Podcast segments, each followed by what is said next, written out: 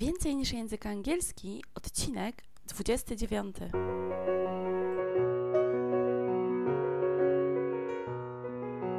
Witaj, nazywam się Ewa Ostarek i jestem trenerem języka angielskiego. Sprawiam, że język angielski to przyjemność. Słuchasz podcastu Więcej niż język angielski, który został stworzony dla kobiet takich jak ty, które chcą odkryć i pogłębić w sobie pasję do języka angielskiego. Od minimalizmu do maksymalizmu. Jak do tego dojść i co mam do końca na myśli, mówiąc o tym, że robienie minimalnych rzeczy może przynieść maksymalne rezultaty. Często używam takiego sformułowania, że ktoś uczy się języka angielskiego od zera do bohatera. I myślę sobie, że to jest bardzo trafne, bo gdy sama zaczynałam uczyć się języka angielskiego, no a wierz mi, że moje przygody z nim były bardzo różne. Myślę, że to jest temat na osobny podcast, na jakiś osobny artykuł. To myślałam sobie w pewnym momencie, że ten angielski jest y, nie za ciekawy, lekko mówiąc, że jest trudny, że go nie rozumiem. I w życiu bym nie pomyślała, że lata później będę trenerem języka angielskiego, który będzie poznawał ludzi z całego świata i będzie dzielił się pasją do języka angielskiego. Ale jak to się stało? Wcale nie mówię, że jestem bohaterem i może tak się nie czuję. Czuję się dobrze, bardzo dobrze z językiem angielskim. Dla mnie to jest język, w którym mówię więcej niż w języku polskim, dlatego też pomyślałam, że ten podcast będę nagrywała w języku polskim, a nie w języku angielskim. Chociaż muszę Ci powiedzieć, że bardziej preferuję swój głos w języku angielskim, bo wydaje mi się, że jest taki bardziej okrągły i tak pięknie brzmi. Ach, no jednak ja uwielbiam angielski. Ale do rzeczy. Dlaczego minimalizm jest taki ważny? Ponieważ systematycznie koncentrujesz się na jednej rzeczy i wybierasz sobie jakąś jedną rzecz, którą będziesz chciała robić. Jeżeli jesteś e, teraz, w XXI wieku, osobą, która bardzo chce osiągnąć różne cele, to jestem przekonana, że masz e, wiele różnych innych obowiązków i próbowałaś różnych rzeczy, które mogły Ci pomóc w Twoim języku angielskim. Jestem przekonana, że chodziłaś na jakieś kursy językowe, może na jakieś lekcje, może się uczyłaś z jakichś płyt, może sama, może z jakimś wsparciem e, znajomych, kolegów, jakiś. Jestem przekonana, że ta Twoja droga językowa była bardzo różna ale czasem jestem przekonana, że miałaś też takie poczucie, że robisz bardzo dużo rzeczy, ale one nie przynoszą takich rezultatów, jakie byś chciała. Więc jeżeli zaczniesz od minimalizmu, one pozwolą ci na zachowanie potem maksymalnych korzyści. Skup się na jednej rzeczy na raz. Wypisz sobie wszystkie, które robisz i uszereguj od tych, które w Twojej perspektywie, z Twojego doświadczenia są najważniejsze, a potem się nimi zajmuj. Zajmuj się tą jedną rzeczą, a jeżeli już naprawdę nie możesz wytrzymać, to dwoma ale dwie rzeczy to jest maks. Przez pewien taki czas przetestuj, jak Ci to działa. Oczyść też swoją głowę z różnych takich myśli, to co już mówiłam w innym odcinku podcastu, zapisz sobie wszystko w jakimś notatniku czy na jakiejś kartce na początku przed nauką, żeby nic już Cię od tej rzeczy nie odciągało.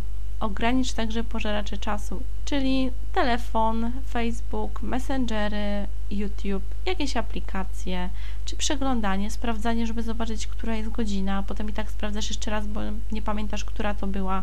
Skup się na jakiejś jednej czynności. Jeżeli już zabierasz się za angielski, no to telefon odłóż, schowaj go, żeby nie był blisko ciebie, żeby nie było takiej pokusy. Wycisz go, niech nie będzie żadnych wibracji, żadnych dźwięków, nic. Minimalizm w języku angielskim.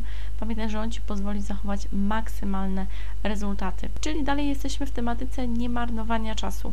Możesz na początku zaobserwować, bo jeżeli ci się wydaje, że faktycznie tego czasu nie marnujesz, to możesz za zaobserwować lub też zanotować albo skorzystać z takich wtyczek, które można zainstalować, które monitorują to, które strony odwiedzasz i potem ci fajny raport przedstawią, ładny i będzie wiadomo, na jakich stronach jesteś najczęściej. Czy jest to sprawdzanie skrzynki na przykład bardzo często, może to nie jest konieczne w Twojej pracy, czy jest to sprawdzanie pogody na przykład, czy jakichś newsów, czy jakichś plotek. Może coś takiego, co nawet Ci się wydaje, że to nie jest aż tak ważne. Jestem przekonana, że w dużej ilości przypadków takie jakieś drobne rzeczy się zdarzają i jeżeli przeliczysz sobie te minuty, sumujesz, to w przeciągu całego tygodnia możesz mieć dosyć dużo tego czasu, który Ci przecieka przez palce. Ja oczywiście nie mówię o tym, że relaks nie jest ważny. Też jest ważne, aby odpocząć od tego języka angielskiego, ale chodzi tutaj o to, że jeżeli chcesz się za niego zabrać, to zabierz się poważnie i uczciwie, no bo to jest Twój język angielski. To chcesz, to jest to, co byś chciała robić.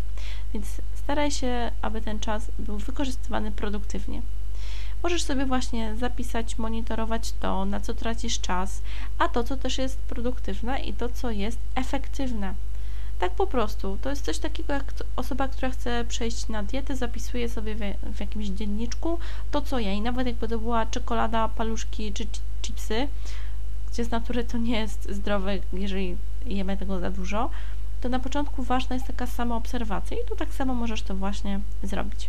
Inny taki ważny punkt to jest to, że gdy masz wolną głowę, możesz działać skuteczniej i skupiasz się właśnie na tych najważniejszych aspektach.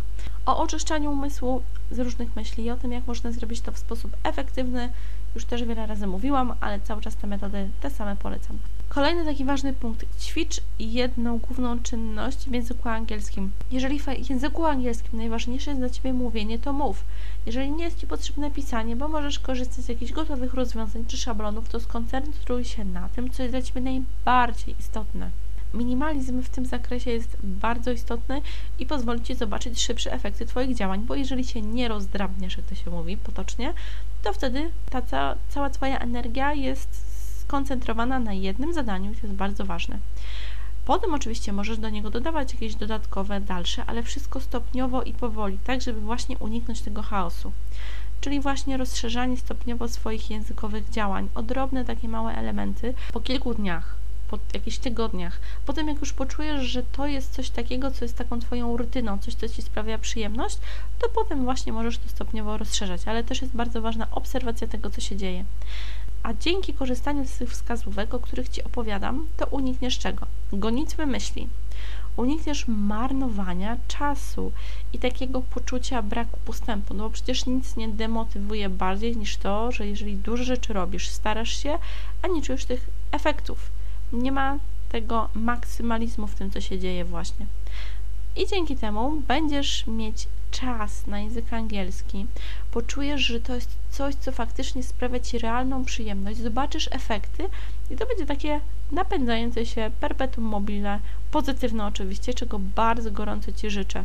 Więc od minimalizmu do maksymalizmu w języku angielskim, tak jak oczywiście w jakimś zarządzaniu sobą w czasie, czy zarządzaniu sobą w jakichś projektach, czy w życiu jest bardzo, bardzo istotne.